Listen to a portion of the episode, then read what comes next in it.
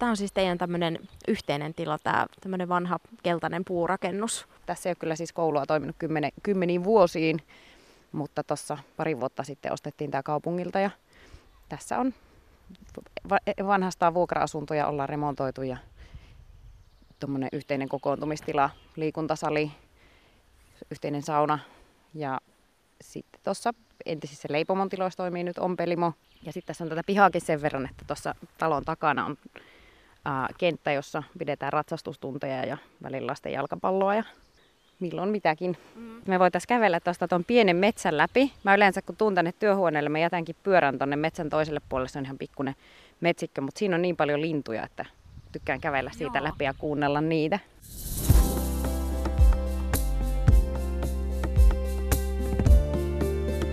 Löytöretki suomalaiseen toivoon. Päin ollaan siis nyt Livonsaaren yhteisökylässä 11 vuotta sitten perustettu. No joo, 2005 itse asiassa ostettiin tämä tila, mutta ensimmäiset vuodethan meni sillä tavalla, että täällä asuu yksi perhe ja teetettiin tänne sitten uusi kaava. Tämä oli maatalousalue, tämä oli niin kuin yksi maatila. Ja nyt tänne on kaavoitettu parikymmentä rakennuspaikkaa, josta osa on tietysti jo rakennettu tässä näinä vuosina. Ja muutaman viime vuoden aikana on väkimäärä huomattavasti lisääntynyt ja ollaan myös tosiaan hankittu toi koulurakennus, jossa on myös vuokra-asuntoja ja sitten tuolta semmoinen ylitalon vanha maatilan pihapiiri tästä ihan meidän muiden tilojen vierestä. Kuinka paljon nyt Livonsaaren yhteisökylässä on asukkaita kaiken kaikkiaan? Onko se jotain 40? No mä en ole ihan uusinta väestölaskentaa tehnyt, mutta joku 40 on pysyviä asukkaita ja niistä on sitten osa lapsia ja sitten parikymmentä kesäasukasta, tutustujia ja vapaaehtoistyöntekijöitä. Tultiin nyt tämmöiseen ihanaan metsäpolkuun, tai ihan tällainen pieni vihreä kuja. Joo, ja sitten tässä kasvaa paljon tällaista vanhaa haapaa, niin täällä on kaikkia tikkoja ja monenlaisia lintuja. Antropologi Inkeri Aula, kerro vähän itsestäsi. Olet kymmenisen vuotta tehnyt kulttuurin tutkimusta ja, ja se on se sun alasi, mutta mitä muuta voisit kertoa kuuntelijoille itsestäsi? Joo, no sillä tavalla kyllä, että kymmenen vuotta sitten mä valmistuin ja sen jälkeen tälle tyypillisesti tehnyt pätkä- ja projektihommia niin kuin kulttuuritutkimuksen alalla ja niin kuin ehkä tämmöisen kulttuurisen tulkkaamisen alalla muutenkin ihan niin kuin konkreettista asioimistulkkausta. Olen tulkannut Portugalia, mutta siinähän on myös semmoista kulttuurien tulkkaamista, että joku Angolan maaseudulta tuleva turvapaikanhakija ja sitten suomalainen poliisi, niin niillä on niin erilaiset maailmat, että se keskinäinen ymmärrys ei ole aina ihan yksinkertaista ja yksioikosta. Toivon, että saisin tuon väitöskirjan pian valmiiksi ja sitten mä ehkä uskaltaisin kutsua itseäni antropologiksi. Kerrot aiemmin, kun juteltiin, että Livosaaren yhteisökylä on, on sulle sellainen paikka, josta, josta saat toivoa, niin millä tavalla se tuottaa sulle toivoa? Tämä on ehkä semmoinen toivon projekti koko homma, että tähän on ylipäätään lähtenyt mukaan. Mehän tuolta Itä-Suomesta kotoisin, mutta tässä oli jotenkin sellaista imua. Mieheni oli tässä mukana jo alun perin siinä vaiheessa, kun koko hanketta suunniteltiin. Ja siinä oli aika niin kuin iso taustajoukko, siinä oli useampia kansalaisjärjestöjä hankkeita ja siinä vaiheessa, kun mä liityin sähköpostilistalle, niin siinä oli satakunta ihmistä mukana. Ja sitä ideoitiin niin kuin hyvinkin laajasti, että mikä voisi olla semmoinen tulevaisuuden tapa elää maalla jotenkin kestävästi ja porukassa, ettei tarvi yksinään muuttaa keskelle korpea, jos haluaa olla lähellä luontoa. Me on nyt täällä ollut kuitenkin jo noin kahdeksan vuotta välillä Turussa, mutta kuitenkin pitkään tässä mukana ja onhan se niin vaatinut semmoista uudisraivaa ja henkeä tietysti, kun kaikki rakennetaan itse ja tehdä, muutenkin on semmoinen niin tee se itse meininki. Mutta ajatuksena on kuitenkin, että tämä olisi, ää, että tavallaan ollaan sillä tulevaisuuden, mm, tulevaisuuteen suuntautuneita, että ei yritetä palata mihinkään niin muinaiseen omavaraisuuteen, vaan niin tehdään jotenkin, yritetään tehdä sellaista ää, kestävää yhteisöä, joka toimisi niin kuin nykytilanteessa. Mm. Ja mä tykkään, kun sanoit tuosta, miten paikka voi antaa toivoa, niin esimerkiksi sellaisella yhteiskuntatieteilijällä kuin David Harvilla, joka on kirjoittanut Toivon tiloista, niin on semmoinen ajatus, että toivo jossain paikassa kytkeytyy siihen, että miten näkee oman paikkansa maailmassa suhteessa oikeudenmukaisuuteen ja epäoikeudenmukaisuuteen. Ja mulle tämä on sellainen projekti, jossa voi jollain tavalla, tai paikka, jossa voi yrittää irtautua omalla elämäntavallaan semmoisista kytköksistä, jotka aiheuttaa kärsimystä jossain muualla, eli, eli käyttää vähemmän teollisia tuotteita ja niin kuin, syödä sitä lähiruokaa tuolta luomuvihannestarhasta ja, ja tehdä sellaista keskinäistä vaihtoa ja vähän niin kuin vähemmän osallistua semmoiseen bulkkikulutukseen jollain tavalla jätteen tuottamiseen ja mikromuovin lauttojen kasvattamiseen ainakin hiukan vähemmän. Mitä toivo sulle merkitsee? Miten sinä sen määrittelet? No toivo. No henkilökohtaisesti mä itse ajattelen, että, että mua kiinnostaa enemmän kaikki sellainen niin mahdollinen ja ei vielä oleva kuin, kuin, niin kuin vallitseva. Ja ehkä niin se liittyy jotenkin, että mä pidän itseäni jonkinlaisena filosofisena anarkistina, että miten ää, tämmöinen vallitseva kuri ja järjestys on erittäin kiinnostava, mutta vielä kiinnostavampaa on ne murtumat ja, ja rikkoutumiset ja epäjärjestykset, mitä tapahtuu ja tavallaan ne niin kuin rikkaruohot, jotka versoo sieltä asfaltin raoista. Mutta toivo, mm, jos sitä lähtee määrittelemään, niin mä tykkään esimerkiksi semmoisen belgialaisen tieteenfilosofin kuin Isabel Stengersin määritelmästä, että toivo on se ero todennäköisen ja mahdollisen välillä. Tässä on vähän sitä samaa tematiikkaa myös, mistä jotkut toivoa tutkineet filosofit ja antropologit puhuu niin todennäköisen tutkimuksena, vallitsevan tutkimuksena ja sitten toisaalta mahdollisen ja sen tulossa olevan. Mm, ja nämä voi niin tavallaan eettisestikin erottaa toisistaan. Mutta sitten on vielä se, mistä mä oon itse viime aikoina kirjoittanut myöskin tämmöinen ajatus siitä, että toivo on osa tietämistä. Et se on niin sellainen tietämisen tapa.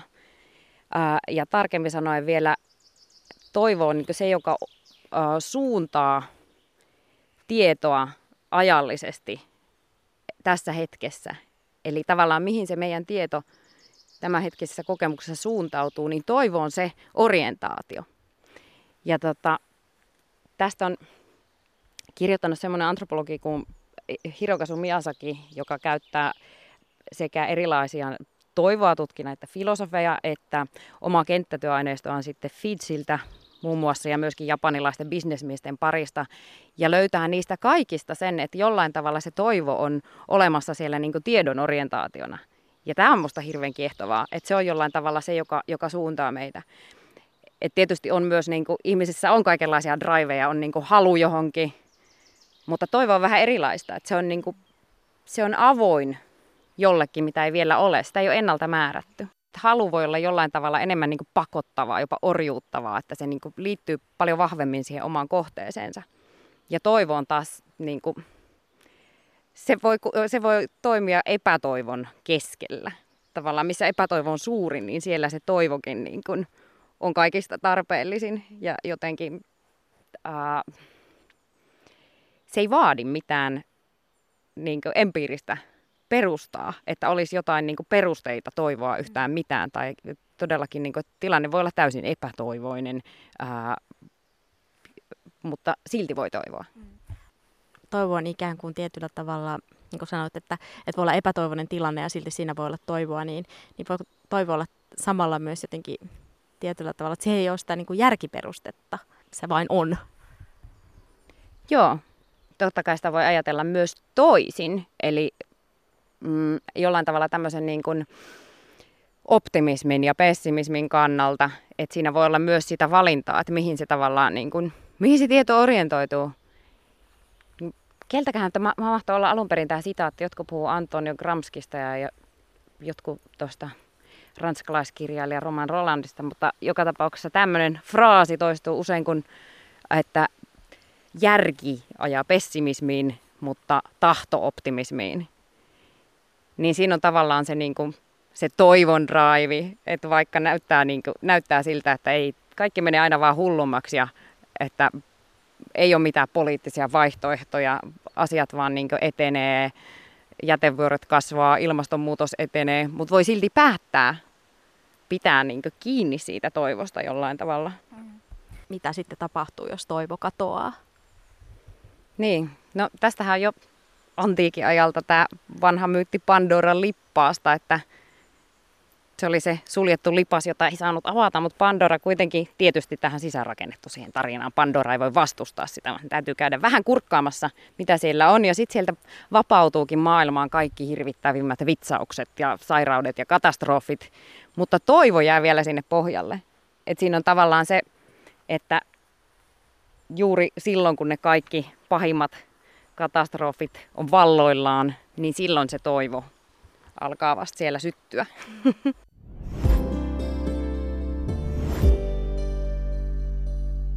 Mennään vaan eteenpäin. Kumpaan no, suuntaan tämä polku haarautuu? Joo. Puiden katveeseen. Täällä metsätähdet kukkii. Melkein mahtuu kävelemään vierekkäin. Mutta... Joo, pikkasen tällä si- sivuuttaa, mutta ihana polku.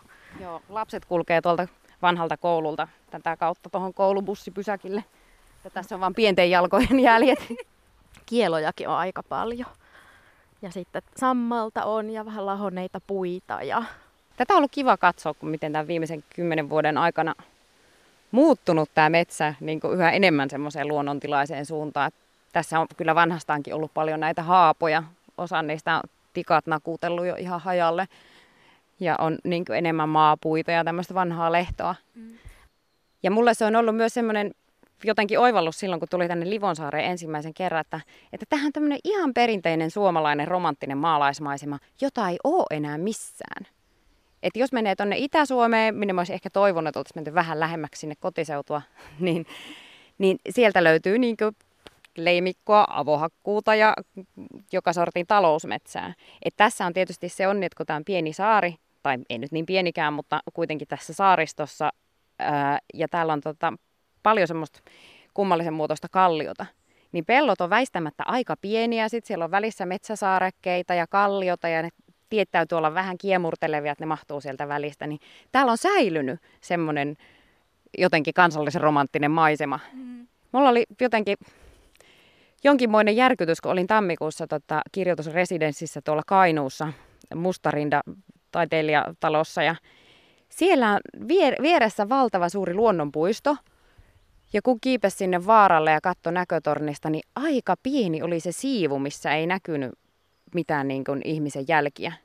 Ja sitten siellä kauempaa kuitenkin loisti jostakin noin kännykkämastot ja toisella puolella laskettelurinteet. Ja tuntuu, että vaikka ollaan, niin jos ajattelee vaikka Euroopan skaalassa, niin Kainuun korvessa siellä niin kuin suuren luonnonpuiston vieressä ja sieltäkään ei meinaa löytää erämaata. Mm. Niin tähän kertoo siitä, että maailmassa alkaa erämaat käydä todella vähiin. Mm. Että, että resurssit on käytetty jo niin kuin hyvin pitkälle. Mm. Joo, mä itse ajattelisin, että semmoinen niin monimuotoisuus on kaiken elämän perusta että sitä hauraampaa, sitä hauraampaa se on, mitä vähemmän monimuotoista se on. Ja tietysti meille ei niin kuin täällä puhuta ollenkaan siitä, mitä vaikka Brasiliassa, että siellä on niin kuin osavaltion kokoisia soijaplantaaseja, joissa ei ole niin kuin yhtään muuta eliölajia kuin sitä yhtä soijaa, näitä vihreitä aavikoita. Että eihän meikälaiset talousmetsät nyt sentään sellaisia ole.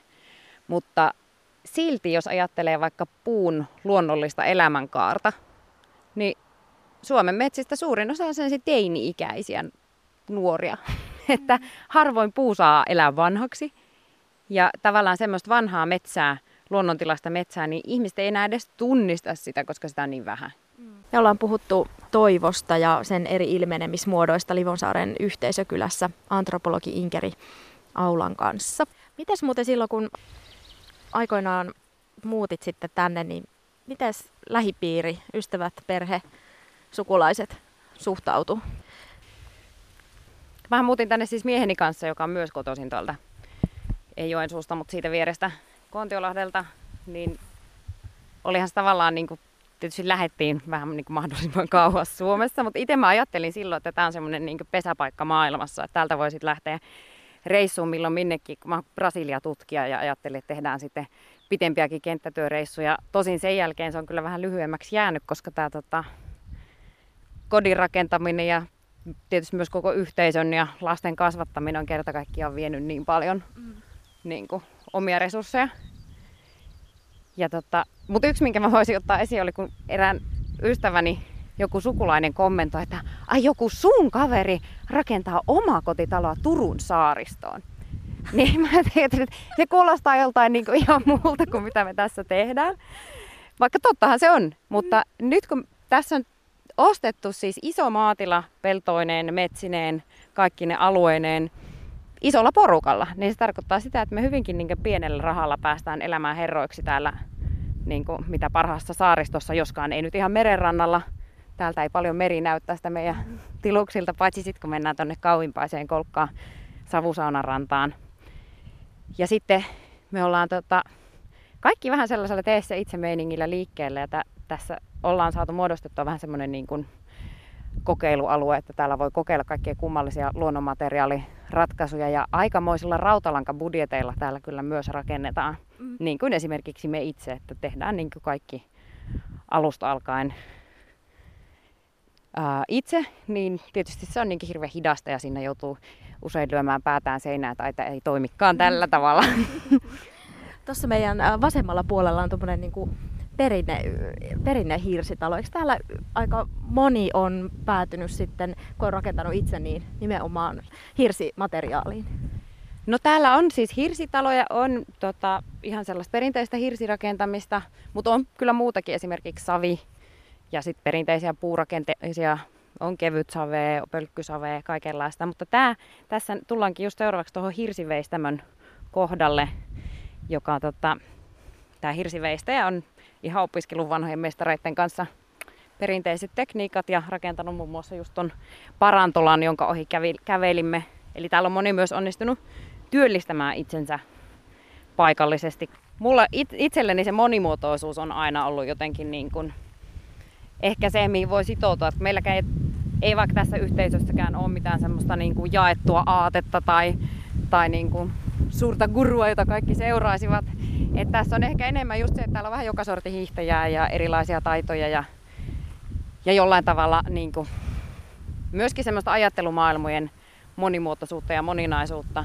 Ja siinä on mun mielestä niin kuin koko tavallaan semmoinen maailman keskeisin voimavara, ei pelkästään niin kuin ihmiskulttuurien tai, tai suomalaisen yhteiskunnan, vaan niin kuin hyvin laajasti koko maailmassa. Ja tota, vähän mä palaisin vielä tuohon Brasiliaan. Mulle itselleni se jollain tavalla edustaa semmoista, semmoista niin näyteikkunaa maailmaan. Että siellä on niin, se on niin suuri ja moninainen maa, että siellä näkyy jollain tavalla hirveän kärjistyneenä kaikki semmoiset ilmiöt, mitkä ei välttämättä vietään meillä näy. Mutta jotka jotenkin, niin kuin, jotenkin näyttää sen, että mitä, niin, mitä tässä globalisaatiossa on tapahtumassa.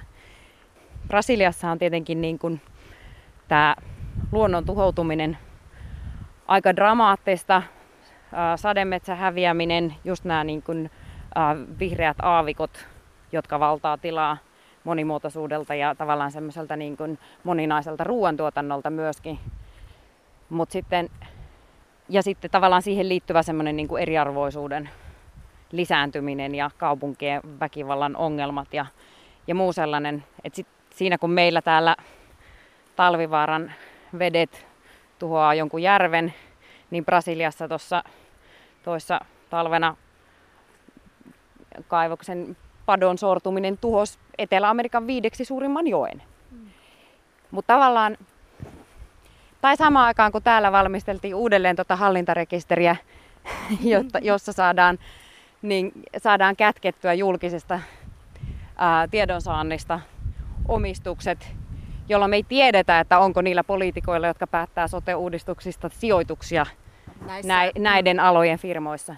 Niin samanaikaisesti taas Brasiliassa oli tämä aivan hirvittävän suuri korruptioskandaali, joka on jatkunut jo monta vuotta, niin kytkettiin myös presidenttiin ja siellä oli senaattoreja, jotka jäi niin kiinni aivan siis törkeistä määristä mitä valtion rahaa oli pantu omiin taskuihin ja jaettu kavereiden kesken.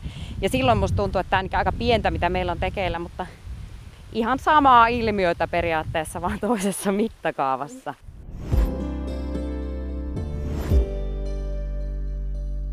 Mitä mä puhuin tuosta niin toivosta tiedon, ää, tiedon suuntaajana tai miten se niin toivo suuntaa meitä, niin, niin mä oon sitä, sitä just miettinyt sen kannalta, että miten, mun tutkima kilombismi-liike Brasiliassa ja erityisesti niin capoeira-harrastuksen piirissä ää, yrittää tavallaan suunnata meidän nykyhetken ymmärrystä sellaisen tavalla vaihtoehtoisen historian pohjalta.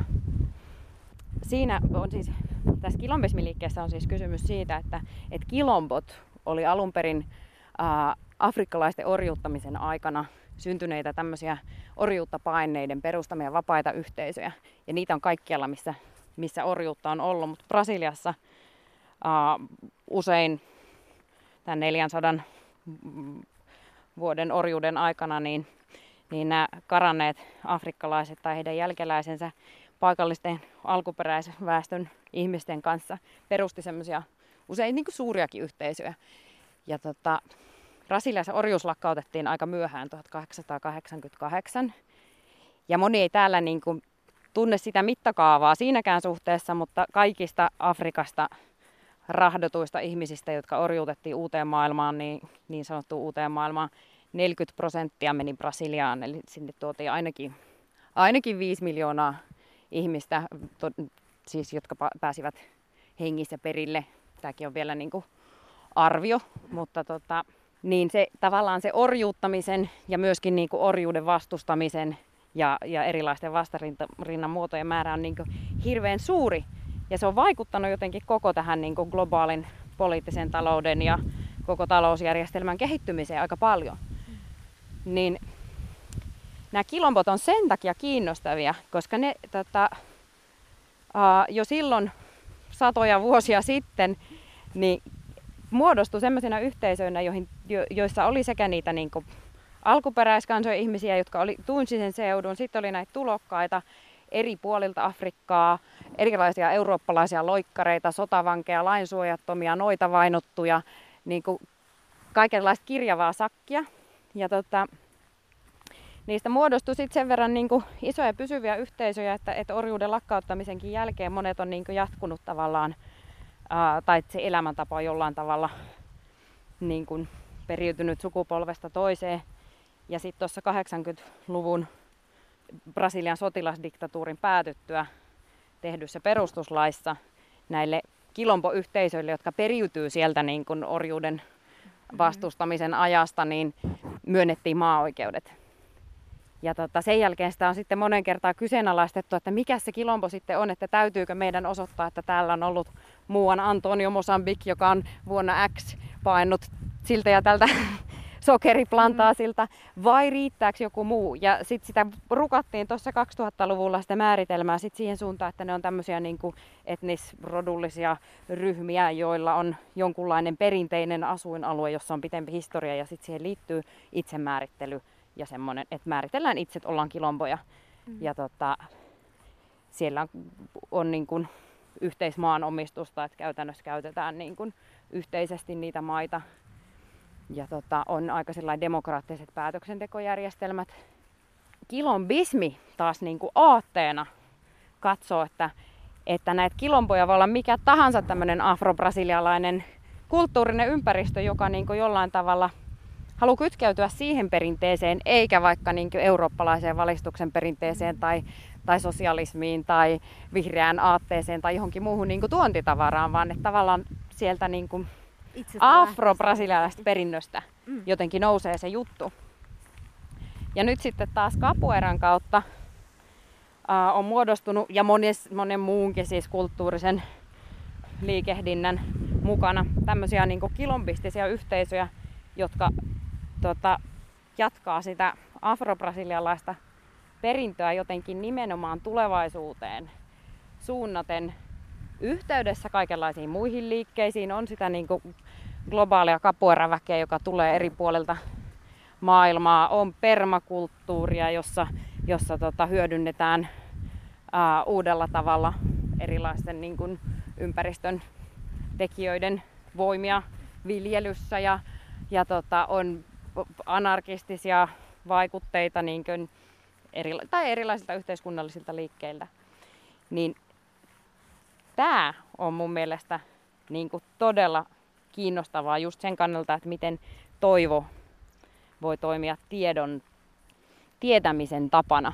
Mm. Eli sen sijaan, että katsottaisiin vaikka niitä kilomboja sillä, että Aa, joskus 1600-luvulla oli semmoinen Palmaareksen valtakunta, jossa toiset kasvatti kanoja ja, ja toiset punoköysiä ja ne onnistu torjumaan sieltä korkealta vuoreltaan kaikki portugalilaiset äh, sotilasretkikunnat ja siellä vallitsi demokratia ja, ja tota, tasa-arvo ja muuta sellaista. Et ei tavallaan katsota vaan sitä, että ne on jotain sellaisia menneisyyden mystisiä kuningaskuntia tai, tai vastaavasti jotain niin kuin takapajuisia maalaiskyliä, jotka, jotka elää niin raskaasti ja jossa on niin köyhää ja elämä on niin vaikeaa. Mm. Vaan että katsottaisiin, niin kuin, että mitä tällä on annettavaa nykyyhteiskunnan ongelmiin ratkaisuna.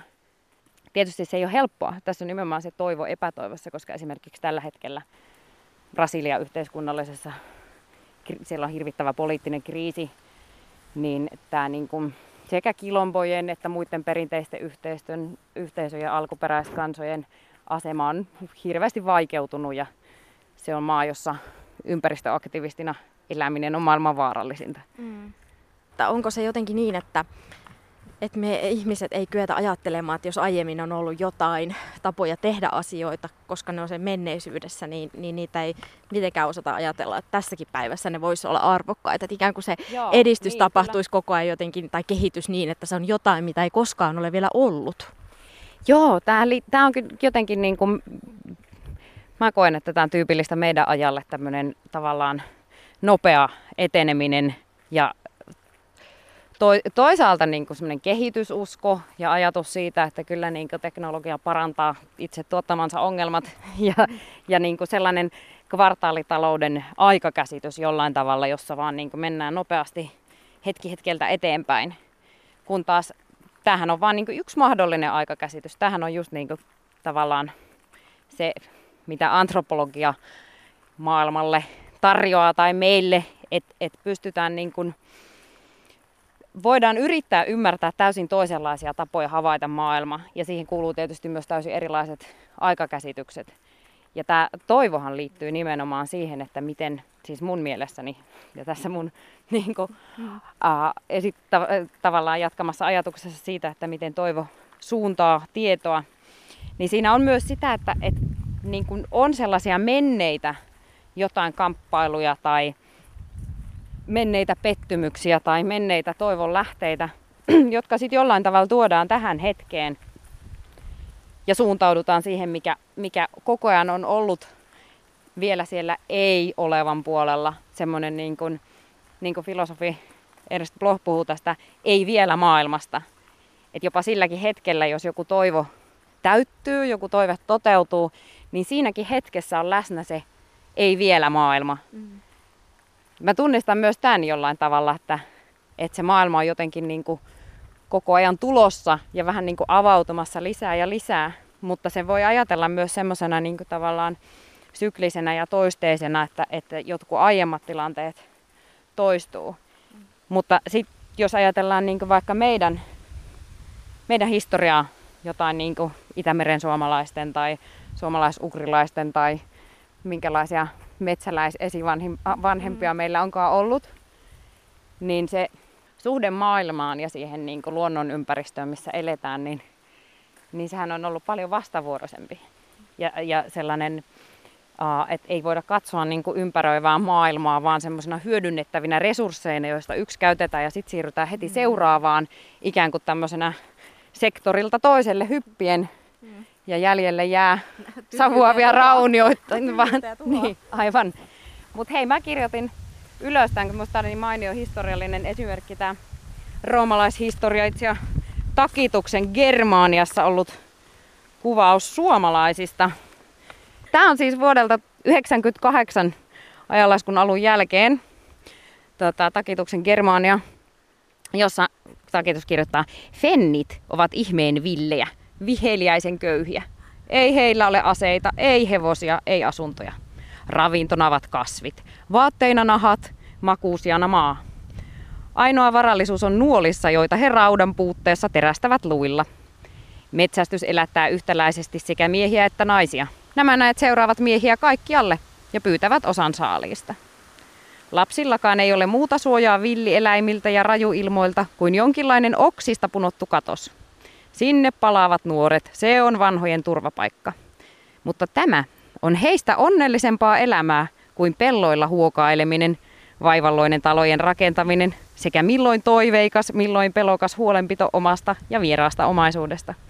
Rauhassa Jumalilta ja rauhassa ihmisiltä he ovat saavuttaneet sen vaikeimman päämäärän, ettei heidän tarvitse edes mitään toivoa. Tähän oli tietysti aika, aika tota, tämmöinen arrogantti ja ylemmyyden tuntoinen siellä, ne, siellä ne poloiset menee.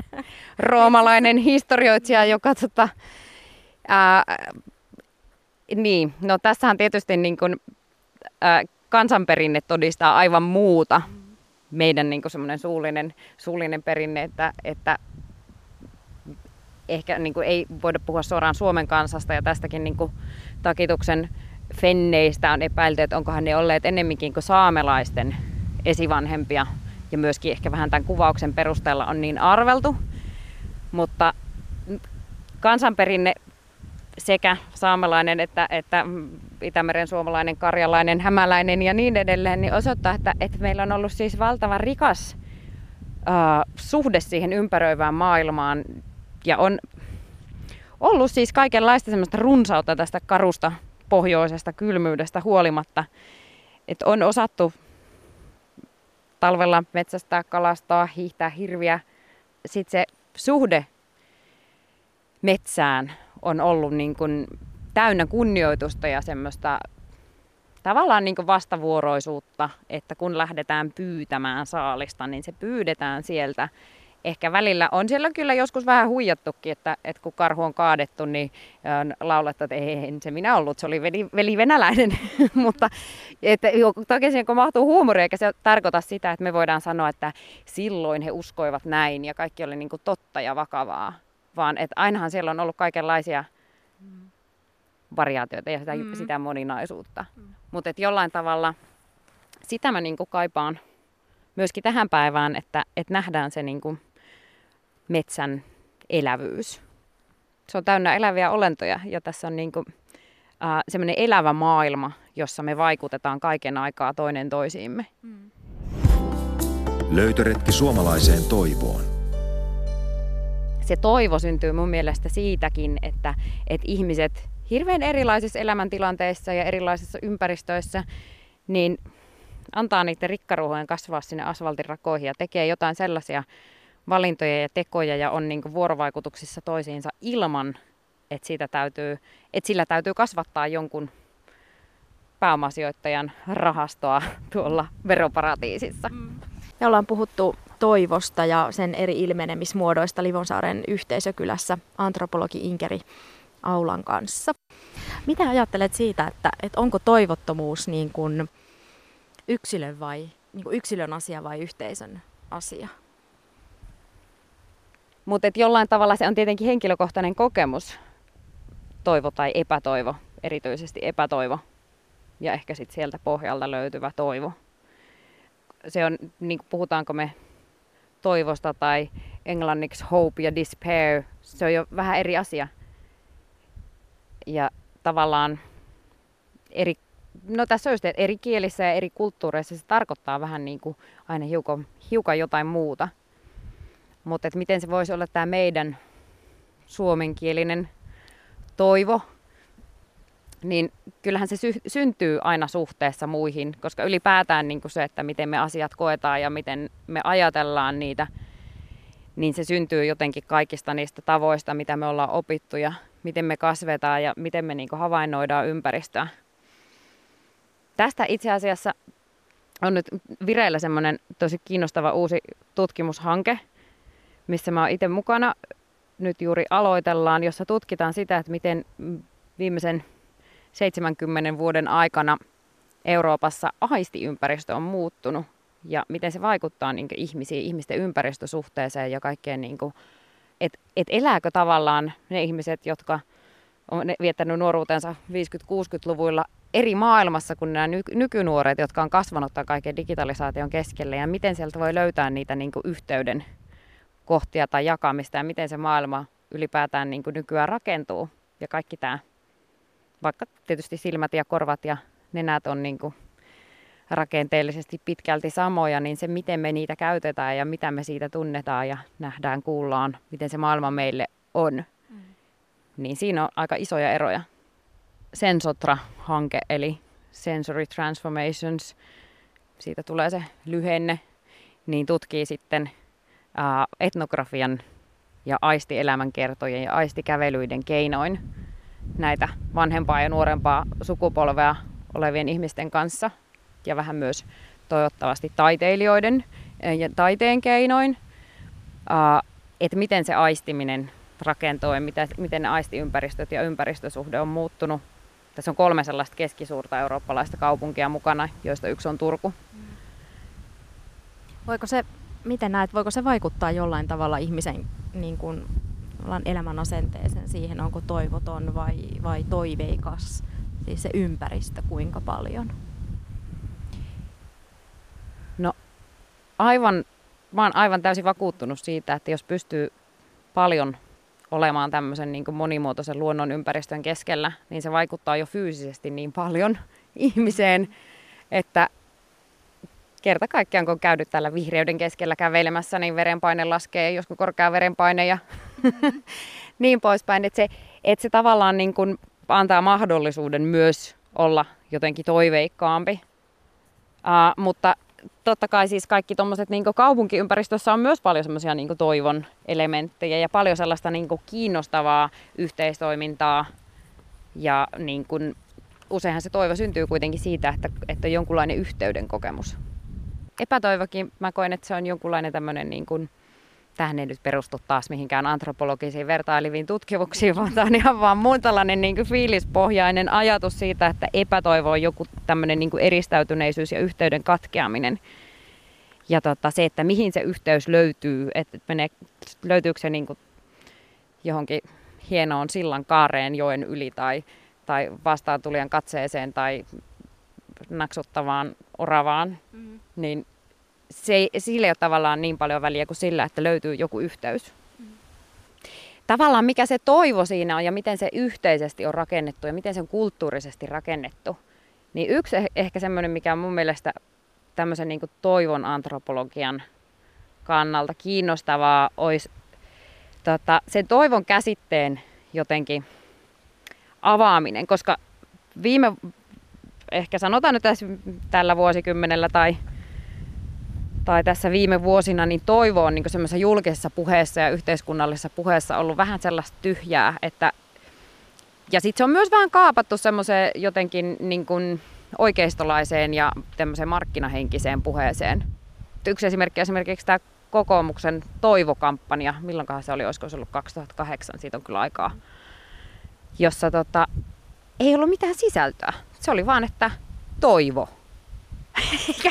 Ja sehän iski kuin häkä. Vaalivoitto tuli sillä. Ja sitten oli tietysti Obamalla oli tämä oma Hope-kampanja, joka taas tietysti aiheutti jonkunlaisen jälkipettymyksen, että maailma ei muuttunutkaan, kun yksi ukko vaihdettiin tuolta vallan huipulta. Mutta se ei niinku tarvitse tavallaan mitään muuta kuin sitten toivo. Toivon, toivon metodia ja tätä niinku tiedontuotannon ää, metodina toivoa käyttänyt antropologi Miyazaki, niin on tutkinut paitsi näitä, niin kuin, hänellä oli nämä, nämä fitsiläiset, miten he ylläpitävät toivoa, mutta sitten näillä japanilaisilla liikemiehillä, joita Miyazaki on tutkinut, niin hän tar- tarkasteli sitä, että miten, miten niin kuin toivo semmoisessa äärimmäisen jyrkässä kapitalistisessa maailmassa toimii ja tavallaan semmoisessa niin unelmatehtaassa. Ja sitten hänellä oli tämä yksi tota, tutkimuskumppani tai yhteistyökumppani siinä tutkimuksessa, joka tota, kehitteli aina uusia bisnesideoita toinen toistaan radikaalimpia ja tuottoisampia ja, ja aina oli niinku semmoinen eteenpäin suuntautuva, mieletön ää, uuden löytäminen, että nyt tästä tulee ihan mielettömän tuottoisa juttu. Ja tavallaan kaikki nämä vuodesta toiseen niin uudet uudet liikeyritykset ja uudet liiketoimet, niin ne kaikki tähtäs, niiden takana oleva toivo oli se, että kun hän pääsee eläkkeelle, niin sitten hän voi alkaa nauttia elämästä. Että tavallaan tulee se niin kuin rikkaus. Mm. Tämähän on tavallaan se niin kuin, just tämä niin kuin markkinoiden tarjoama toivo. Että kun sä oot tarpeeksi hyvä ja suoriudut ja suoritat, niin sit sä saat kaiken. Ja tavallaan se, se kaikki, mitä on tarjolla, niin se on tietenkin niin kuin semmoinen illuusio, jota ei ole olemassakaan. Että ei niitä, niin kuin, niitä kiiltäviä, liikkuvia kuvia, niin niitä ei saavuta kukaan. Mm. Vaan sen täytyy olla jotain. Tietenkin, tietenkin sehän on mahtava markkinoiden logiikkaa, koska jos sitä ei koskaan saavuta, niin aina halutaan aina lisää. Tehostaa, ja aina voidaan tehostaa, aina voidaan suorittaa enemmän. Niin tämä on tavallaan se toivo, minkä mä näen niin kuin tyhjänä kalkkeena, koska siinä, siitä puuttuu se yhteys ja empatia.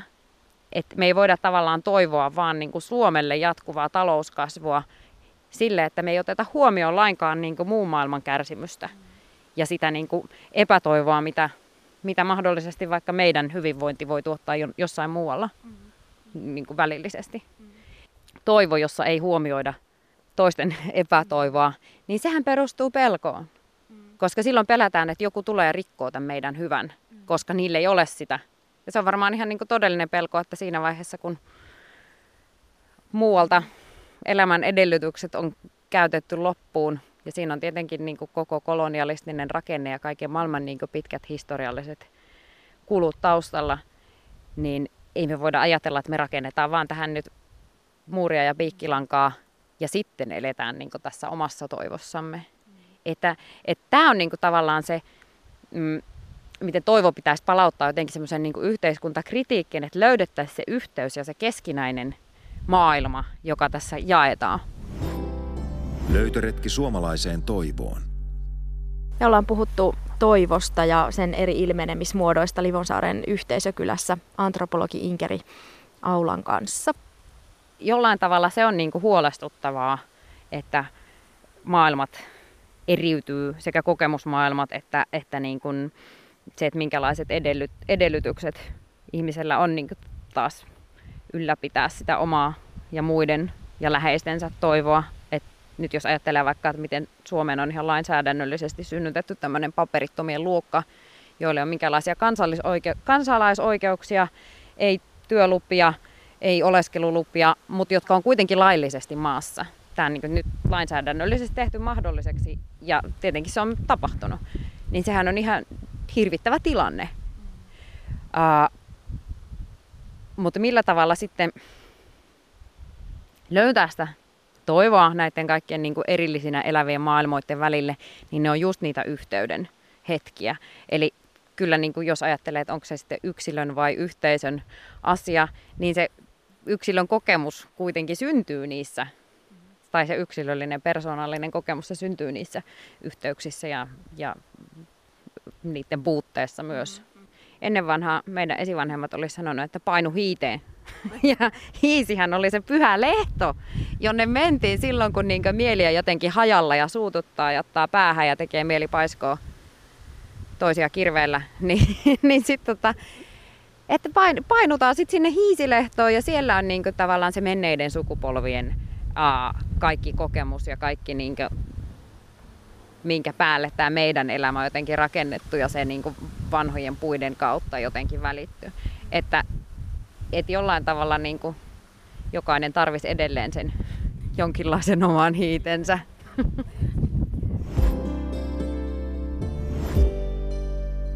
oli kiinnostavaa myös, kun presidentti Mauno Koiviston kuoli-ilmoituksessa sitairattiin häntä itseään, että ellemme varmuudella tiedä, kuinka tulee käymään, olettakaamme, että kaikki käy hyvin. Tämä nousi aika paljon esille mediassa ja myös, myös sosiaalisessa mediassa. Tässähän on myös niin kuin semmoinen toivekkuuden näkökulma, niin mistä, mistä tämä mahtaa kertoa, että ihmiset jotenkin tämmöisestä kovin innostuu eletäänkö me semmoisia aikoja, että me tarvitaan vähän teki enemmän toivoa. Joo, sehän on hirveän kiinnostavaa, että tuosta tuli niin suosittu lentävä lause. Ja tavallaan se kyllä niin kuin, se kosketti jotain, se osui jotenkin hyvin tähän, tähän aikaan. Ja onhan nyt tässä e-, eletään sellaisia aikoja jotenkin yhteiskunnallisesti, että jos joku olisi kymmenen vuotta sitten sanonut, mitä kaikkea nykyään on, niin eihän sitä olisi kukaan uskonut. Ja jotenkin niin kuin, hullummaksi ja hullummaksi tuntuu vaan menevän, että ei ole niin mitään rajaa siinä, että, että kuinka paljon niin kuin asiat voi kurjistua jollain lailla. Et mä itse ainakin niin kuin näen melko synkkänä tämän tilanteen, jossa tota, edelleen niin kuin talouskasvua pidetään kaikista korkeimpana johtotähtenä ja niin kuin kaikenlaisen inhimillisen kärsimyksen ja luonnon tuhoutumisen ää, kustannuksella. Ja jotenkin tota, siinä on niin tavallaan kaikki koko tämä työelämän valtava murros ja, ja niin kuin nuorten ihmisten tiedottomuus siitä, että mihin tässä nyt ylipäätään voi suuntautua tai mitä, mitä voi tehdä, mitä kannattaa tehdä ja, ja niin kuin kaikki ne mahdottomat paineet. Niin onhan se ihanaa, että tämmöinen niin kansallinen isähahmo sanoo, että uskotaan, että kaikki käy hyvin. Ja se on viisasta, koska sehän on niin just sen toivon, se on se just se toivon orientaatio. Että vaikka niin kuin ei olisi mitään ikään kuin empiirisiä edellytyksiä, ei olisi mitään todisteita siitä, että kannattaa mitään toivoa, niin kannattaa silti toivoa, koska se vie meitä niin kuin kohti jotain sellaista maailmaa, mitä ei vielä ole. Me ollaan puhuttu toivosta ja sen eri ilmenemismuodoista Livonsaaren yhteisökylässä antropologi Inkeri Aulan kanssa. Kerro vähän tästä teidän, teidän talosta. Tämä on tämmöinen sininen puutalo ja, ja te olette sun miehen kanssa yhdessä tämän rakentaneet. Tämä on ollut siis hirveän pitkä projekti, tämmöinen diurakentaminen. Tämä on lähtenyt siis siitä, että kaadettiin ensin tuosta puuttalon paikalta ja sitten se kenttäsahalla sahautettiin ne lautatavaraksi silleen tosi pikkuhiljaa ollaan edetty. Mutta onhan siinä tietenkin niitä epätoivon ja toivon hetkiä riittänyt molempia. Ja jokainen rakentaja tietää, miten hieno hetki on, kun sytyt painaa tota, katkaisia ja valot syttyvät. Niin meillä se oli ehkä erityisen hieno sen takia, että se valo tulee tuosta itse rakennetusta aurinkosähköjärjestelmästä. Niin se on jotenkin niin aina mm. yhtä hauskaa, kun sitä sähköä riittää, varsinkin näin kesällä. Mm. Tässä on nyt pienen puoli vuosikymmenen tauon jälkeen jatkettu tässä juuri tällä viikolla ja viime viikolla tota ulkoseinän maalausta. että tämä on vähän semmoista hidasta. Tämä on vähän sellainen Salvadorin sininen, ton, ton värisiä kirkkoja näkee tuolla Koillis Brasilian Salvadorissa. Ja tämä oli ensimmäinen yhteinen väri, joka kävi meille molemmille. Mm. Siinä on se hyvä puoli, että kun talvella täällä on pitkiä aikoja, varsinkin tietysti marraskuussa, jolloin on kovin harmaata, niin sitten kun tulee tähän kotiin, niin tulee semmoinen olo niin kuin taivas olisi sininen. Löytöretki suomalaiseen toivoon.